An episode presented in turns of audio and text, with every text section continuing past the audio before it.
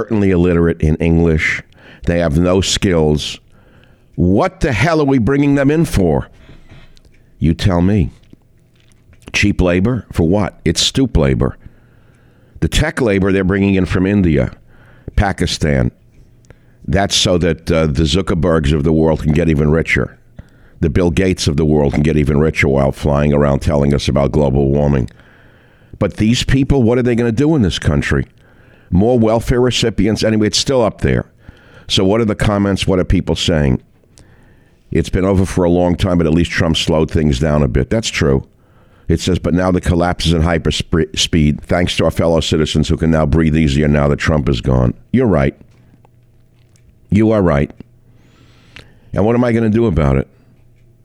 Well, I don't know what to do about it. I don't know what to do about it. And then you get the moron liberals. Thank God for the two immigrants who discovered the Pfizer vaccine. Uh, they didn't come over the border without an education from Guatemala or Honduras, moron. What a bunch of idiots. Let me say one last thing on this immigration thing, and I'm the son of an immigrant. I'll keep saying it over and over and over again. They came here legally, and they worked their, their hearts out in this country. They didn't come here for a handout, they worked their hearts out. The Statue of Liberty says, Give us you're tired, you're poor, and you're hungry, or something to that effect, by Emma Lazarus, the communist. And of course, it sounds good, the engraving on the Statue of Liberty. But let me remind you of something. That saying on the Statue of Liberty was written when there was no welfare state. Sure, the tired, the poor, and the hungry were brought in, but they were working the factories and the fields and the mines, or they would starve to death. That's not true for this group coming in here. And by the way, look at how obese the women are.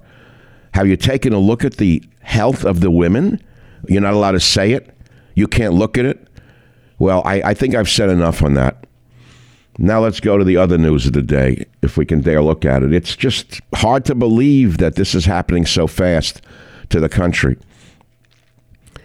Biting incident. Biden dog sent back to Delaware.